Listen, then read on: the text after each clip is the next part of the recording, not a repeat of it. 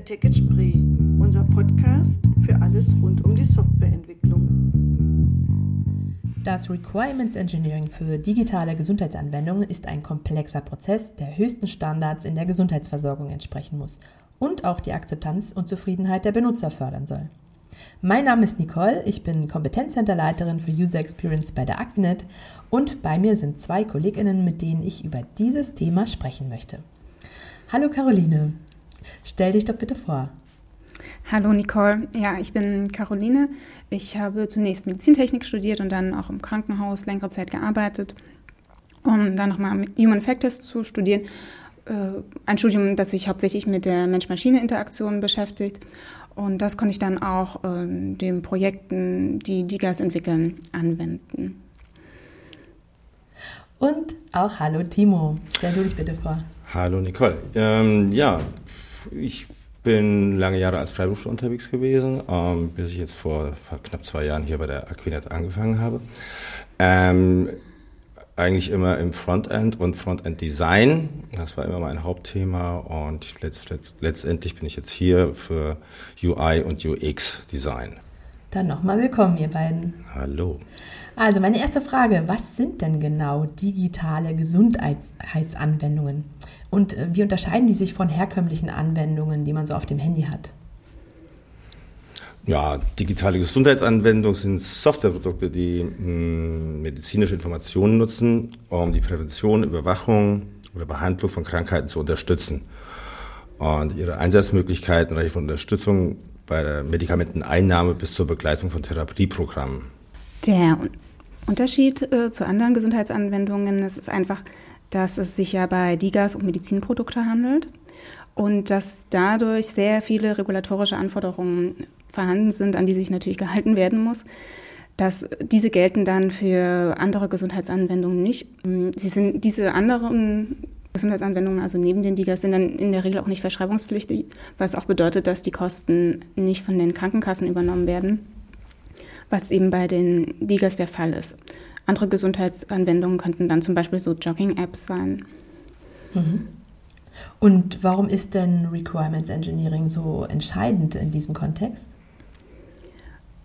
Ähm, also es ist, wie eben schon erwähnt, es gibt sehr, sehr viele regulatorische Anforderungen, die beachtet werden müssen, was eben bei anderen Produkten nicht unbedingt der Fall ist.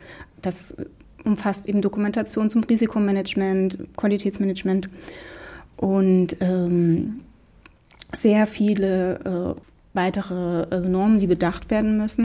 Des Weiteren ist es auch so, dass DIGAs meist sehr viele Stakeholder haben, sehr viele verschiedene. Also das heißt, Anforderungen kommen aus ganz unterschiedlichen Quellen. Und das muss sichergestellt werden, dass all diese äh, berücksichtigt werden. Mhm. Welche Stakeholder spielen denn eine Schlüsselrolle bei der Entwicklung von DIGAs? Na, Nutzer vor allen Dingen, die Nutzer, die aus allen Richtungen kommen, ähm, Ärzte, Therapeuten, medizinisches Personal, jegliche Personen, die eigentlich äh, in diesem Umfeld vorher auch mit, mit den Patienten gearbeitet haben, sind extrem wichtig für uns.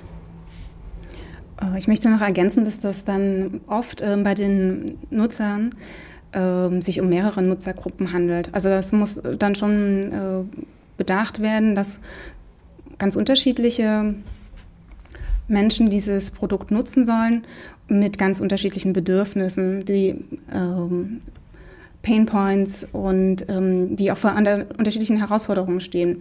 Das heißt, da muss ganz genau hingeschaut werden. Ja. Und ihr hattet äh, Nutzer, Nutzer genannt. Wie kann der Nutzerfeedback in den Entwicklungsprozess integriert werden? Idealerweise eben schon von Beginn an. Das heißt, äh, es wird vor der eigentlichen Konzeption wird mit den Menschen gesprochen, die das Produkt dann nutzen sollen. Und ähm, dieses Feedback kann dann in die Konzeption einfließen. Des Weiteren ist es sinnvoll, sie an der gesamten Entwicklung teilhaben zu lassen. Das heißt, mehrere Tests mit ihnen an Prototypen durchzuführen und auch Feedback von ihnen abzugreifen zur Gestaltung. Das könnte man zum Beispiel in Workshops machen. Und äh, bekommt ihr immer die Nutzer, die ihr braucht bei der Entwicklung? Gibt es da, gibt es da Hürden? es ist schon nicht gerade besonders einfach, ähm, da es sich ja um, um besti bestimmte Nutzergruppen handelt, ähm, meistens also Leute, die halt irgendwie ähm, mit Krankheitsbildern leben und ähm, solche Menschen dann zu finden, ist nicht gerade einfach, weil man, man kommt nicht einfach über Datenbanken an solche Menschen ran und ähm, sie sind auch nicht über ähm, die Datenbank von der, äh, des Arztes zu, zu finden. Und das da stellt sich die Jury schon ziemlich schwer. Hm. Ja. Genau, also es ist ja tatsächlich so, dass gar nicht alle dazu in der Lage sind, an solchen Tests teilzunehmen. Wir hatten aber Glück, dass Ärzte, die die Entwicklung begleitet haben, ähm, uns empfohlen haben und dann auch Menschen, die die Symptomatik mhm. hatten, bereit waren, an den Tests teilzunehmen. Mhm. Und äh, User Research ist ja auch ein großer Teil beim Requirements Engineering. Welche Herausforderungen habt ihr denn noch? Gibt es da noch was, was im User Research für euch ähm, eine Hürde darstellt bei Ligas? Ich habe es schon als schwierig empfunden, sich erstmal in dieses ganze Feld einzuarbeiten. Also es geht ja wirklich darum, dass man das Krankheitsbild so gut wie möglich versteht um auch ein Verständnis für die Menschen zu entwickeln, die das Produkt dann mal nutzen sollen. Das heißt, man muss sich da in ja, medizinische Fachthemen einarbeiten und dann eben wirklich auch mit den Menschen in Kontakt kommen, das, was wir eben schon beschrieben haben, überhaupt das, die Gelegenheit haben, mit ihnen zu sprechen oder sie befragen zu können. Genauso ist es eben, dass auch mit den Ärztinnen oder auch Therapeutinnen, die äh, ja da sicherstellen, dass die medizinische Wirksamkeit gegeben ist, was ja das Ziel einer DIGA ist, äh, mit denen muss man sich ja abgleichen. Also sie haben ja einfach einen ganz anderen Blickwinkel auf das Produkt, wie es mhm. entstehen soll. Und dann ist es natürlich ähm, kommt es manchmal zu Konflikten, zu, wie Sie sich das vorstellen, wie Sie es gerne umgesetzt sehen möchten, was vielleicht auch medizinisch das Allergünstigste wäre und dann die äh, technischen Möglichkeiten, dass, dass das alles unter einen Hut gebracht wird, das ist eine ziemlich große Herausforderung. Mhm. Ja. Also ein gutes Stakeholder-Management. Ganz genau. Ist da entscheidend. Absolut wichtig. Und dann gibt es ja natürlich auch äh, DIN-Norm, du hattest vorhin schon was genannt, und Datenschutzsicherheit. Ähm, kannst du dazu noch was sagen? Ja, die relevante DIN-Norm ist die 62366. Und es gibt sehr, sehr viele Standards und regulatorische Anforderungen, die im Bereich Datenschutz und Sicherheit beachtet werden müssen. Also es ist sinnvoll, sie klar zu definieren. Und natürlich müssen Verschlüsselungen und die Zugriffskontrolle äh, festgelegt werden. Dann sollte die Datenschutzerklärung ähm, transparent sein. Was auch sinnvoll ist, dass man sowieso Sicherheitsaudits ähm, einplant und auch Notfallmaßnahmen von vornherein mitplant. Hm, also sehr komplex, was man alles in Datenschutzsicherheit ja. und weitere noch investiert. Dann habt ihr natürlich auch prototypische Umsetzungen gemacht. Wie ähm, wie war das für euch? Also, und warum ist die prototypische Entwicklung auch so entscheidend bei DIGAS? Der große Vorteil bei äh, Prototypen ist, dass man eben sehr, sehr früh schon zu den ersten Entwicklungen äh, Feedback bekommt, sei es von Nutzerinnen oder auch von anderen Stakeholdern. Man hat dadurch einfach eine gemeinsame Gesprächsgrundlage. Es ist visuell also man ist im Abgleich, man kann besser ähm, erklären und die Gegenseite versteht eben, was damit genau gemeint ist. Es ist weniger abstrakt. Mhm. Und dadurch ist es eben möglich, frühzeitig Risiken zu erkennen und auch Fehler ähm, zu korrigieren. Mhm. Und äh, du hattest gerade auch gesagt, Nutzerfeedback, also macht ihr damit auch äh, Usability-Tests? Genau das ist eigentlich immer vorgesehen, dass dann in mehreren Iterationen ähm, auch die Tests durchgeführt werden. Das ist dann so, dass die äh, potenziellen Nutzerinnen direkt mit den ähm, Prototypen interagieren und das wird ähm, aufgezeichnet per Video und dann ausgewertet. Mhm. Habt ihr irgendwelche spezifischen Methoden, die ihr jetzt nennen könnt im Requirements Engineering, um die Gebrauchstauglichkeit von Digas sicherzustellen? Gibt es da irgendwas, was man so immer macht oder ähm, irgendwas Spezifisches? Ähm, also es gibt dann schon Methoden, die sich einfach bewährt haben. Das ist ähm, wirklich zum einen das Gespräch mit den potenziellen Anwenderinnen zu Beginn oder eben auch während der Entwicklung und ganz ähm, zum Ende der Entwicklung. Diese ähm, Daten, die, wir, die zu den Personen gesammelt wurden, werden dann auch in Personas äh, überführt. Die werden genutzt. Das ist dann eine fiktive Person, die typische Daten bekommt und auch eine Geschichte mhm. wird dazu erzählt, wie es der Person geht in ihrer aktuellen Situation oder wie es ihr auch dann mit dem Produkt gehen würde.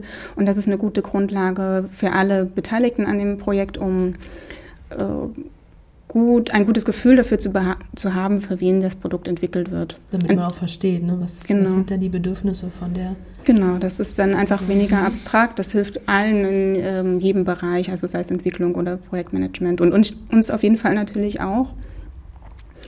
Ansonsten gibt es noch viele andere Methoden, heuristische Evaluation, das heißt, Experten gehen die verschiedenen äh, Funktionalitäten durch und prüfen sie anhand äh, von heuristischen Kriterien. Mhm. Ja, achso, was ich noch ergänzen möchte, ähm, bei den Usability-Tests sind, es ist sehr sinnvoll, ähm, Cognitive Walk Walkthrough ähm, durchzuführen, weil ähm, wenn die Person, die da diesen Test durchführt, laut denkt und eben gleich sagt, das verstehe ich nicht oder mhm. Ähm, es kommt mir komisch vor oder ich würde es gerne anders haben, hat man direkt dieses Feedback und kann das im Nachhinein gut auswerten. Viel, viel günstiger noch, als wenn im Anschluss an den Test dann eben über Fragebogen oder Interviews das nochmal abgefragt wird. Mhm. Ein großes Thema ist ja auch Barrierefreiheit. Ähm, habt ihr dazu irgendetwas bei den Ligas erlebt? Man trifft ja hier auf, ähm, die Nutzergruppen sind ja ziemlich groß und man weiß ja nicht, auf wen man hier trifft. Mhm. Und ähm, man muss das im Vorfeld ähm, ganz klar abstecken. Ähm, für wen ist die Diga überhaupt ähm, nutzbar letztendlich? Also es gibt eventuell Digas, die überhaupt für die eine oder andere Nutzergruppe gar nicht usable sind ähm, durch gewisse körperliche Einschränkungen. das muss vorher genau festgesetzt werden und danach muss dann auch genau geschaut werden, dass dann all diese Nutzer dann auch wirklich alle äh, das Gerät oder das, die Anwendung in allen Möglichkeiten bedienen kann. Mhm. Mm, trotz allem ist es ja sinnvoll, ähm, auch wenn jetzt die Nutzergruppe ähm, definiert ist, von Anfang an Barrierefreiheitsexperten mit zur Rate zu ziehen, die dann einfach schon schauen können, das ist sinnvoll, so kann ähm, das für eine möglichst große Gruppe an Menschen genutzt werden. Und wenn das eben in der Konzeption und auch im Design berücksichtigt wird, von Anfang an und auch ähm, eben integriert wird, ist es viel günstiger, als wenn äh, spät, äh, zu einem späteren Zeitpunkt der Entwicklung mhm. dann äh, das Produkt auf Barrierefreiheit geprüft wird, weil dann höchstwahrscheinlich Änderungen vorzunehmen sind. Also günstig ist, wenn in regelmäßigen Abständen, so war es zumindest bei uns, jemand, der sich wirklich gut in diesem Bereich auskennt, der weiß, welche ähm, Anforderungen da gegeben sind und ähm, wie die Standards sind, wenn der sich das, wenn er es reviewt, wenn er ähm, da sein mhm. Feedback gibt und das kann dann eben direkt äh, mit umgesetzt werden und berücksichtigt werden. Mhm. Gibt es denn ähm, auch etwas bezüglich Nachhaltigkeit bei Digas, ähm, um Nachhaltigkeit zu gewährleisten? Habt ihr da schon Erfahrungen gemacht?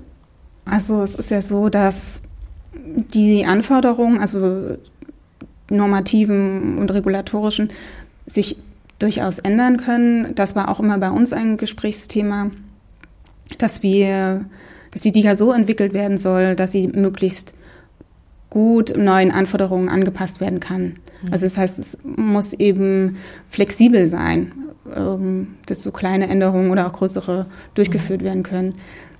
wichtig ist ja auch, dass man, auch wenn die Entwicklung erstmal abgeschlossen ist, finden ja sowieso klinische Studien statt, wo das Ganze nochmal auf die Wirksamkeit geprüft wird. Mhm. Und da auch nochmal mit den Personen, die das ja über einen längeren Zeitraum nutzen. Diese, diese Langzeitergebnisse, die hat man ja während der Entwicklung gar nicht.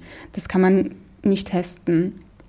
Wenn, das, wenn man dieses Feedback dann bekommt von Menschen, die das über drei, vier Wochen oder sogar länger testen, mhm. kann es ja durchaus sein, dass ähm, denen Dinge auffallen, die wirklich nicht günstig sind. Also auch das müsste dann geändert werden. Das heißt, die, die ganze DIGA muss so angelegt werden, dass da durchaus auch Änderungen vorgenommen werden können. Mhm. Und eben auch das in der Wahl der Technologie berücksichtigen, dass man eben das auf ähm, Techniken auslegt, die ähm, auch in Zukunft relevant sind. Mhm. Und ähm, Habt ihr aus euren Projekten Best Practices gezogen, die ihr so für zukünftige Projekte ähm, vielleicht teilen möchtet? Das Konzept musste, muss ziemlich schnell, ziemlich gut entwickelt werden, weil an dem Konzept hängt ziemlich vieles. Und dann kann man das auch äh, durch Prototypen an gleich in die Tests schicken und da im Nachhinein auch mit anfangen zu bauen. Mhm. Also Schnelligkeit ist da. Ja, muss es immer weiter etablieren. Hm. Vielleicht gibt es ja auch Konkurrenten noch im Feld, wo die Schnelligkeit auch wichtig wäre. Hm. Mitunter schon, ja. Hm. Ja, und auch das, was wir jetzt ja schon besprochen haben, dass wirklich ähm, ein gutes User Research durchgeführt wird. Also das ist die, die Grundlage, dass man da sicher ist, dass man alles, alle Bedürfnisse erfasst hat. Ja. Und ja, auch weiterhin mit den Anwenderinnen im Gespräch bleibt. Was sich bei uns, ähm, denke ich, sehr bewährt hat, ist, dass wir wirklich regelmäßiges Review mit anderen Stakeholdern hatten. Das heißt, ähm, eben auf Basis des, ähm, der Entwicklung des Prototypen wurde dann diskutiert. Und so ähm, konnten schnell eben die Wünsche umgesetzt werden. Mhm. Und wenn ihr jetzt unseren Hörern noch etwas empfehlen wollt, die tiefer in das Thema einsteigen wollen, ähm, was würdet ihr denen raten oder welche Informationen würdet ihr denen geben? Wo sollten sie sich vielleicht reinlesen? Also ich kann empfehlen, dass man sich ähm, beim Bundesinstitut für Arzneimittel und Medizinprodukte auf den Seiten da umschaut. Ähm, das ist diga.bfarm.de und ähm, da bekommt man schon mal einen guten Überblick über alles Relevante zu Digas. Und wer jetzt erstmal ein Gefühl für Digas bekommen möchte, was ist das eigentlich, was haben sie für Funktionalitäten und welche verschiedenen Arten von Digas gibt es, da kann man sich ähm, Diga-Checks anschauen. Ähm, und das ist auf, ähm, beim Magazin für digitales Gesundheitswesen. Also magazin.digitales-gesundheitswesen.de slash diga minus alles minus rund minus um minus die minus digitalen minus Gesundheitsanwendungen. Und ja, da kann man sich verschiedene ähm, Diga-Checks anschauen. Es ist, fand ich sehr spannend, eben auch für welche Anwendungen es alles schon Digas gibt. Mhm. Super. Ja, vielen Dank. Es war ein schönes Gespräch mit euch. Ja, danke, Und, Nicole. Ähm, bin gespannt auf unseren nächsten Podcast. Bis bald. Schön, bis bald.